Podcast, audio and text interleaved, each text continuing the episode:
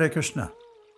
This is a reading from the Srimad Bhagavatam, with translations and purports by His Divine Grace, A.C. Bhaktivedanta Swami Prabhupada.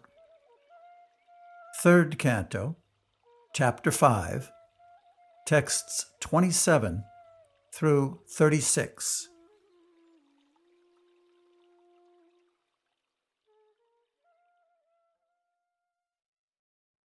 Text 27.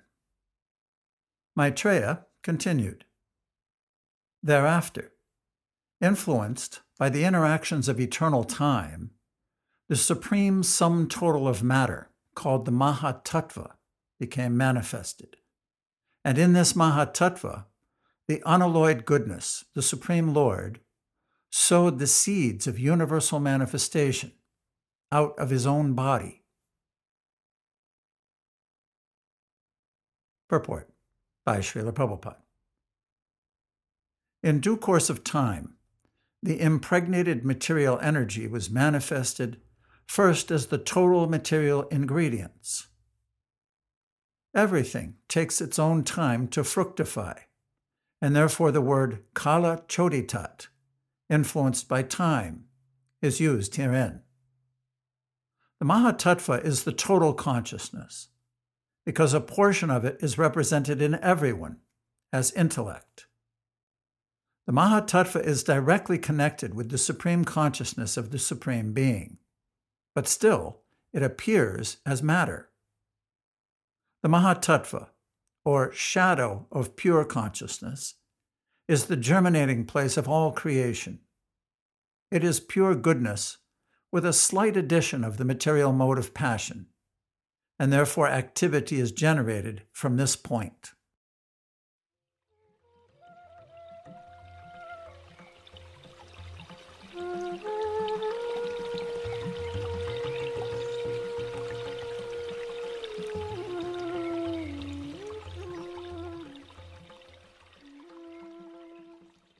Text 28. Thereafter, the Mahatattva differentiated itself into many different forms as the reservoir of the would-be entities. The Mahatattva is chiefly in the mode of ignorance, and it generates the false ego. It is a plenary expansion of the personality of Godhead with full consciousness of created principles and time for fructification. Purport by Śrīla Prabhupāda. The Mahatattva is the medium between pure spirit and material existence. It is the junction of matter and spirit, wherefrom the false ego of the living entity is generated. All living entities are differentiated parts and parcels of the personality of Godhead. Under the pressure of false ego, the conditioned souls, although parts and parcels of the Supreme Personality of Godhead, claim to be the enjoyers of material nature. This false ego is the binding force of material existence. The Lord again and again gives a chance to the bewildered conditioned souls to get freed from this false ego. And that is why the material creation takes place at intervals. He gives the conditioned souls all facilities for rectifying the activities of the false ego. But he does not interfere with their small independence, as part and parcels of the Lord.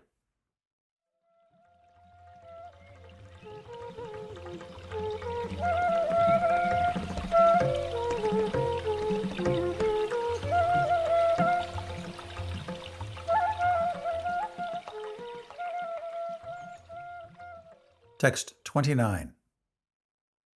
Mahatattva, or the great causal truth, transforms into false ego, which is manifested in three phases: cause, effect, and the doer. All such activities are on the mental plane and are based on the material elements, gross senses, and mental speculation. The false ego is represented in three different modes: goodness, passion, and ignorance. Purport by Śrīla Prabhupada. A pure living entity, in his original spiritual existence, is fully conscious of his constitutional position as an eternal servitor of the Lord. All souls who are situated in such pure consciousness are liberated, and therefore they eternally live in bliss and knowledge in the various Vaikuntha planets in the spiritual sky. When the material creation is manifested, it is not meant for them. The eternally liberated souls are called nitya-muktas, and they have nothing to do with the material creation. The material creation is meant for rebellious souls who are not prepared to accept subordination under the Supreme Lord. This spirit of false lordship is called false ego. It is manifested in three modes of material nature, and it exists in mental speculation only. Those who are in the mode of goodness think that each and every person is God, and thus they laugh at the pure devotees who try to engage in the transcendental loving service of the Lord. Those who are puffed up by the mode of passion try to lord it over material nature in various ways. Some of them engage in altruistic activities, as if they were agents appointed to do good to others by their mental speculative plans. Such men accept the standard ways of mundane altruism, but their plans are made on the basis of false ego. This false ego extends to the limit of becoming one with the Lord. The last class of egotistic conditioned souls, those in the mode of ignorance, are misguided by identification of the gross body with the self. Thus, all their activities are centered around the body only. All these persons are given the chance to play with false egoistic ideas, but at the same time, the Lord is kind enough to give them a chance to take help from the scriptures, like Bhagavad Gita and Srimad Bhagavatam, so that they may understand the science of Krishna and thus make their lives successful. The entire material creation, therefore, is meant for the falsy, egoistic living entities hovering on the mental plane, under different illusions in the modes of material nature.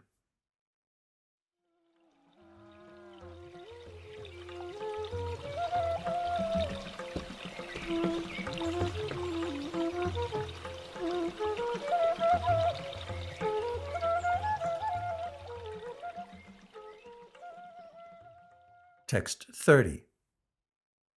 The false ego is transformed into mind by interaction with the mode of goodness. All the demigods who control the phenomenal world are also products of this same principle, namely, the interaction of false ego and the mode of goodness.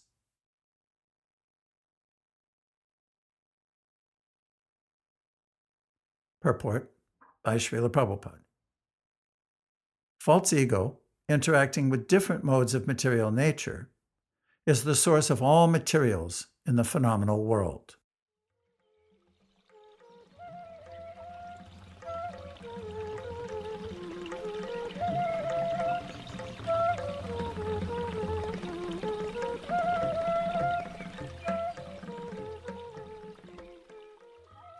Text 31. The senses are certainly products of the mode of passion in false ego, and therefore philosophical speculative knowledge and fruitive activities are predominantly products of the mode of passion.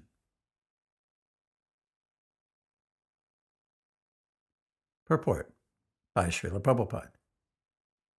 The chief function of the false ego is godlessness. When a person forgets his constitutional position as an eternally subordinate part and parcel of the Supreme Personality of Godhead and wants to be happy independently, he functions mainly in two ways. He first attempts to act fruitively for personal gain or sense gratification.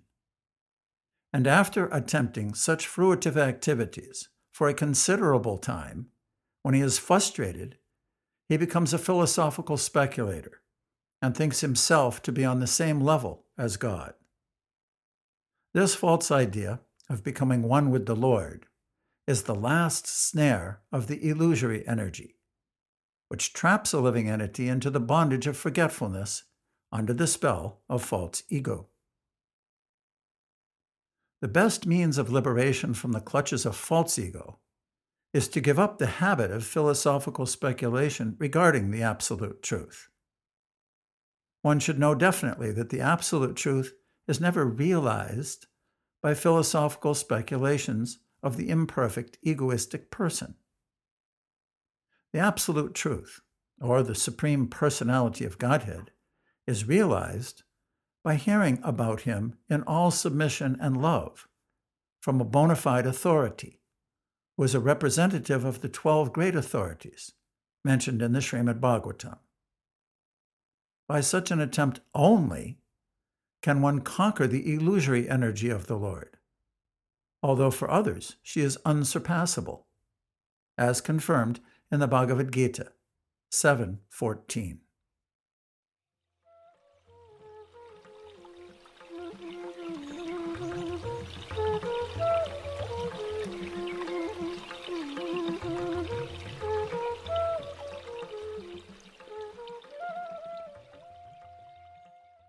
Text 32. The sky is a product of sound, and sound is the transformation of egoistic ignorance. In other words, the sky is the symbolic representation of the Supreme Soul.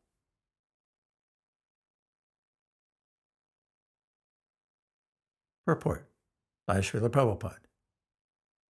In the Vedic hymns, it is said, Etasmad atmana akasha sambhuta. The sky is the symbolic representation of the Supreme Soul. Those who are egoistic in passion and ignorance cannot conceive of the personality of Godhead. For them, the sky is the symbolic representation of the Supreme Soul.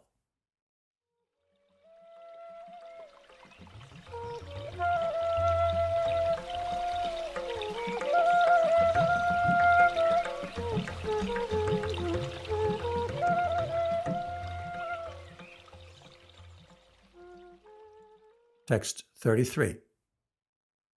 Thereafter, the personality of Godhead glanced over the sky, partly mixed with eternal time and external energy, and thus developed the touch sensation, from which the air in the sky was produced.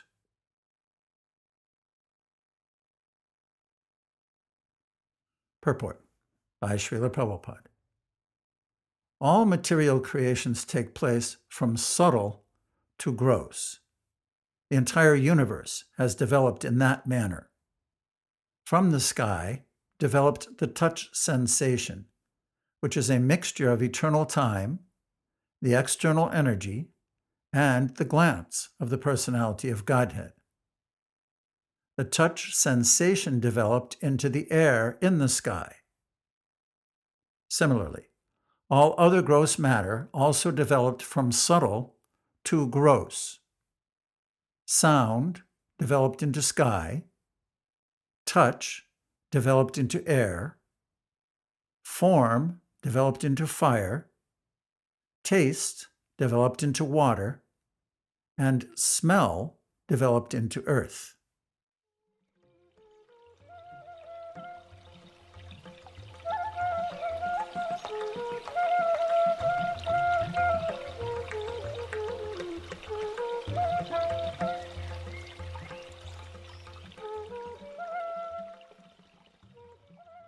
Texts 34 through 36. Thereafter, the extremely powerful air, interacting with the sky, generated the form of sense perception, and the perception of form transformed into electricity, the light to see the world. When electricity was surcharged in the air and was glanced over by the Supreme, at that time, by a mixture of eternal time and external energy, there occurred the creation of water and taste. Thereafter, the water produced from electricity was glanced over by the Supreme Personality of Godhead and mixed with eternal time and external energy. Thus, it was transformed into the earth, which is qualified primarily by smell.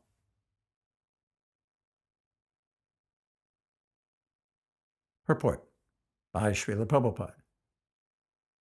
From the descriptions of the physical elements in the above verses, it is clear that in all stages, the glance of the Supreme is needed with the other additions and alterations.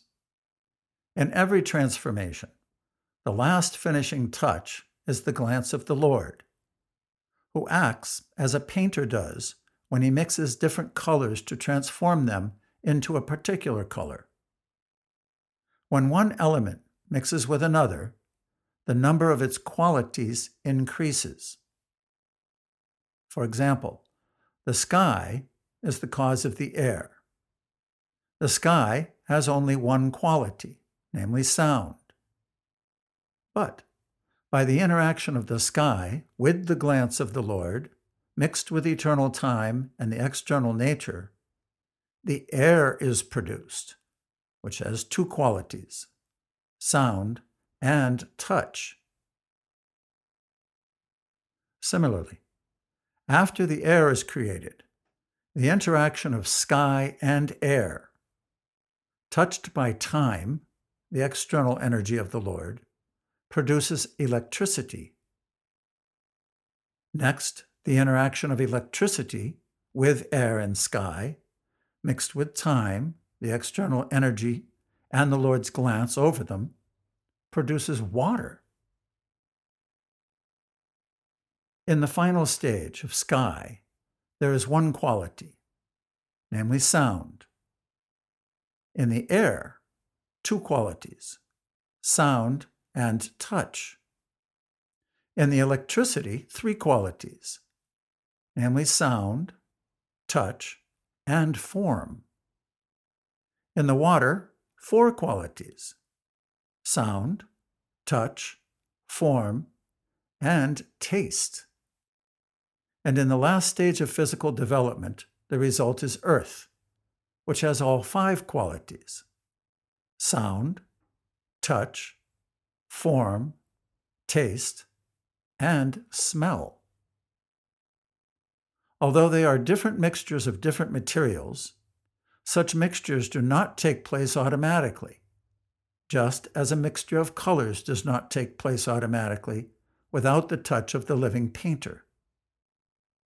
The automatic system is factually activated by the glancing touch of the Lord. Living consciousness is the final word in all physical changes. This fact is mentioned in the Bhagavad Gita 9.10 as follows.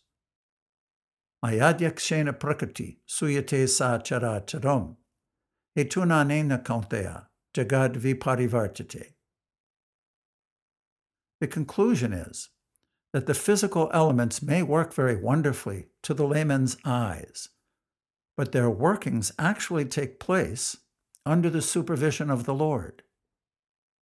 Those who can mark only the changes of the physical elements and cannot perceive the hidden hands of the Lord behind them are certainly less intelligent persons, although they may be advertised as great material scientists.